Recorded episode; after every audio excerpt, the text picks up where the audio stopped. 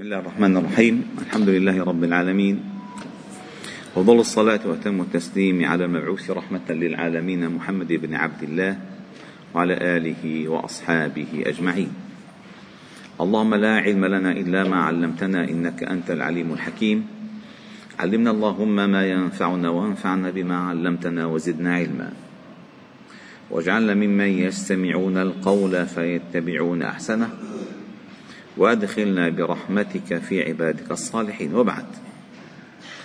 فها هو أول يوم من شهر رمضان المبارك يدخل علينا وندخل إليه.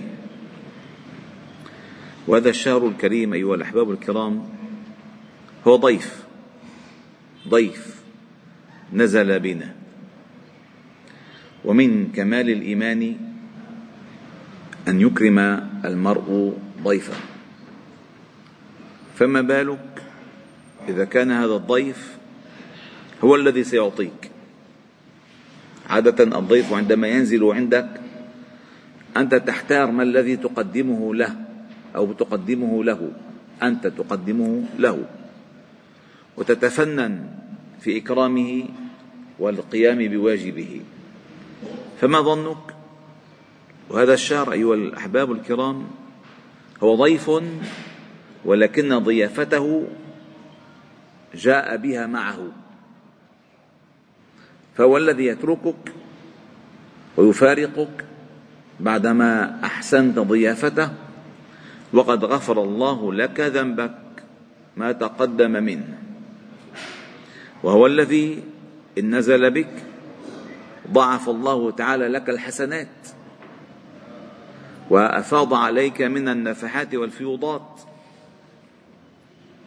ثم بعد ذلك معه ليلة من لياليه خير من ألف شهر. وعندما يقول الله تعالى خير من ألف شهر يعني تستوعب أكثر من عمر الإنسان. فإن قلنا فإن قلنا أن ألف شهر هي ثلاثمائة أو ثلاثة وثمانين سنة فإن قلنا أن الألف شهر ثلاثا وثمانين سنة قلما من يبلغ هذا العمر. وبما أن الله تعالى قال خير من ألف شهر يعني لك أن تتخيل كم المدة. يعني يعطيك الله تعالى أجر قيامها العمر كله وفوق وفوق. هذا الضيف أيها الأحباب الكرام عندما يحل بنا يأتي وقد فتحت معه أبواب الجنان. وقد غلقت معه أبواب النيران. وقد صفدت فيه الشياطين. وقد كان شعاره يا باغي الخير أقبل ويا باغي الشر أقصر. فإذا هو ضيف معه كل ما ينبغي أن تتحصل عليه. فاذا أنت لا تكرمه بأن تخرج ما عندك له فقط أن تحسن استقباله. فقط أن تحسن وفادته. فمن كان مقصرا قبل رمضان فليقبل وليشمر عن ساعد الجد في رمضان. من كان متلكئا في أخذ قرارات هامة قبل رمضان فليبادر فليأخذ هذه القرارات الهامة في رمضان. فمثلا كثير من الناس قد يكون يفرط في صلاته. صلاته ليست كاملة. فعندما يأتي رمضان يأخذ قرارا حاسما. أن تكون صلاته بعد رمضان كرمضان. بعض النساء مثلا آه، ينوين أن يلتزمن بالحجاب في رمضان. فتشعر هذه المرأة بالسكينة والوقار والعفة والخشية فتأخذ قرارا حاسما أن تكون بعد رمضان كذلك. لأن رب رمضان هو رب الأشهر كلها. ومن رآك متحجبة في رمضان ورضي الله تعالى عن هذا الفعل سيرضى عن هذا الفعل حتما بعد رمضان. وكذلك كثير من الرجال أحيانا يتغلب على رغباتهم فيأخذوا قرارا بوقف الدخان والتدخين. هذه رجولة فتثبت عليها بعد رمضان بعد رمضان. لأن رمضان فعلا هو لا يحتاج منك أن تعطيه شيء. إنما يفتح لك الضيافات لك أنت البركات أنت لك فهو لك. شهر رمضان يا أيها الذين آمنوا كتب عليكم الصيام كما كتب على الذين من قبلكم لعلكم تتقون. وبما أن هذا الشهر الكريم أيها الأحباب الكرام هو شهر الصوم. أي شهر الإمساك والامتناع. ولكنه شهر للإمساك والامتناع من ناحية.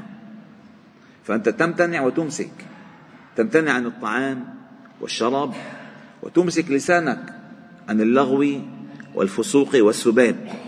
هذه إمساك وامتناع. ولكنه بالمقابل هو شهر فيه إقبال وفعل. إقبال على كتاب الله وتخلق بأخلاق القرآن فهذا إقبال وهذا فعل. فأنت تمتنع لتقبل تمسك لتفعل. أما فقط أن يكون رمضان فقط امتناع عن آه، الطعام والشراب وتغيير أوقات الوجبات فهذا صوم ليس له صاحبه من صيامه حظا إلا الجوع والعطش. أما عندما تقبل وتعلم أنك تريد أن تمتنع لتفعل أن تمسك لتقبل هذا بيكون صوم حقيقي.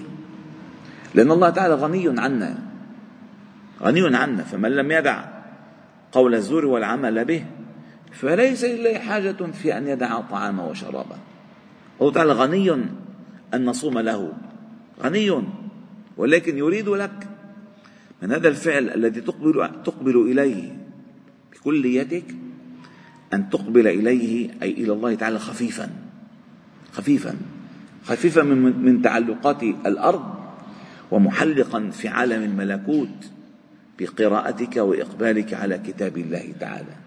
وجميل هذه العادة عند المسلمين أن يقبلوا على كتاب الله تعالى في رمضان. فمنهم من يعمل الحلقات ومنهم من يختم في بيته الختمات ختمة للخط ومنهم من يحافظ على الصلوات بمن يقرأ جزء جزءا كاملا. هذه كلها جميلة جدا. ولكن الأجمل من ذلك أن يبقى معك شيء من ذلك بعد رمضان.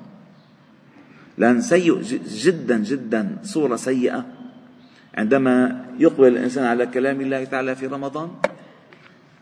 ثم إن انتهى رمضان يقفل الكتاب ويضعه في المكتبة ولا يعود إليه إلا في رمضان المقبل أو إذا كان في مجلس في مجلس عزاء يقال الفاتحة فيقرأ الفاتحة.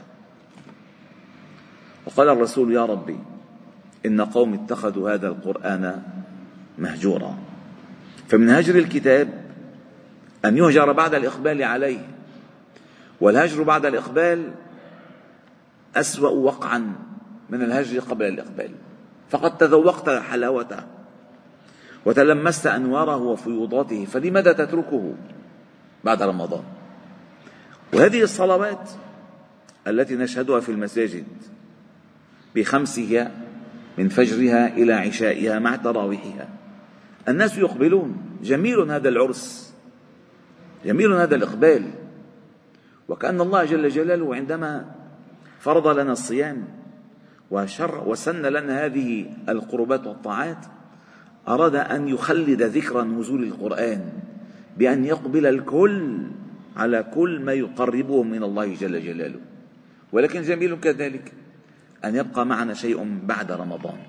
فعندما ننوي أن نصلي الفجر في المسجد لا ننويها لأننا استيقظنا على السحور. بل ننويها لأنها من سنن المرسلين ومن الهدى الذي تركنا عليه النبي صلى الله عليه وسلم. فحصلت هزة من حوالي شهر ونصف. تفاجأنا أنه المسجد بل المساجد كلها ملأة. والحمد لله رب العالمين ما حدا تأذى من الهزة. ما حدا فإذا كل هزة بينزلوا العالم على الفجر الهزات فيها خير. فسكنت الهزات فزاد النوم عند الناس. وهل نفس الأمر؟ الناس يقبلون على الفجر في جماعة. هذا شيء جميل جدا. ولكن إياك أن يكون إقبالك لأنك أما تسحرت لا إقبالك لأن الله تعالى أمر بالصلاة ولأنك سمعت الأذان عندما قال حي على الصلاة حي على الفلاح. الصلاة خير من النوم. إن هذا الأذان على مدار العام على مدار العام. والنبي صلى الله عليه وسلم يقول من صلى الفجر في جماعة فهو في ذمة الله. يعني خلص أنت أنت في ذمة الله اطمئن. لما بيقول لك إنسان مهم أنت عندي لا تطمئن. الله يقول لك أنت في ذمتي. وهو في ذمة الله. شيء مهم. إذا الصلوات القرآن الصدقات القيام كل هذه المسائل هي تدريب لك عملي حتى تخرج من رمضان وقد تنشطت تنشطت أعضاؤك للإقبال إلى مثل هذه الأفعال. فتخرج وأنت نشط إلى أن تستقيم على ذلك بعد رمضان. وكذلك أيها الأحباب الكرام رمضان هو كذلك شهر المواساة. إن إذا شعرت بالجوع وكل منا يشعر بالجوع ويشعر بالعطش فنحن بشر. والله جل جلاله عندما قال عن المرسلين قال ما المسيح ابن مريم إلا رسول قد خلت من قبله الرسل وأمه صديقة كان يأكلان الطعام. يعني حتى الرسل يحتاجون للطعام وأنت تحتاج إلى الطعام. ولكن أحيانا في أيامك العادية عندما تشعر بأول حاجة للطعام تقبل على طعامك نهما تأكل منه ما تريد الوقت الذي تريد. أما في الصوم فإذا جعت ظهرا ممنوع تأكل إلى أن تغيب الشمس. فهذا الجوع ينبغي أن يكون لك مفتاحا يكون لك مفتاح حتى تشعر بجوعة الآخرين. فهو شهر المواساة. هذا الجوع فعلا الجوع يعني يحصر الإنسان أسير جوعة الإنسان أسير جوعة كما قال الحسن البصري مسكين ابن آدم مسكين ابن آدم. محتوم الأجل مكتوم الأمل. ينظر بشحم بعين. ويتكلم بلحم بلسان ويسمع بعظم هذه الأذن طبلة الأذن. أسير جوعة.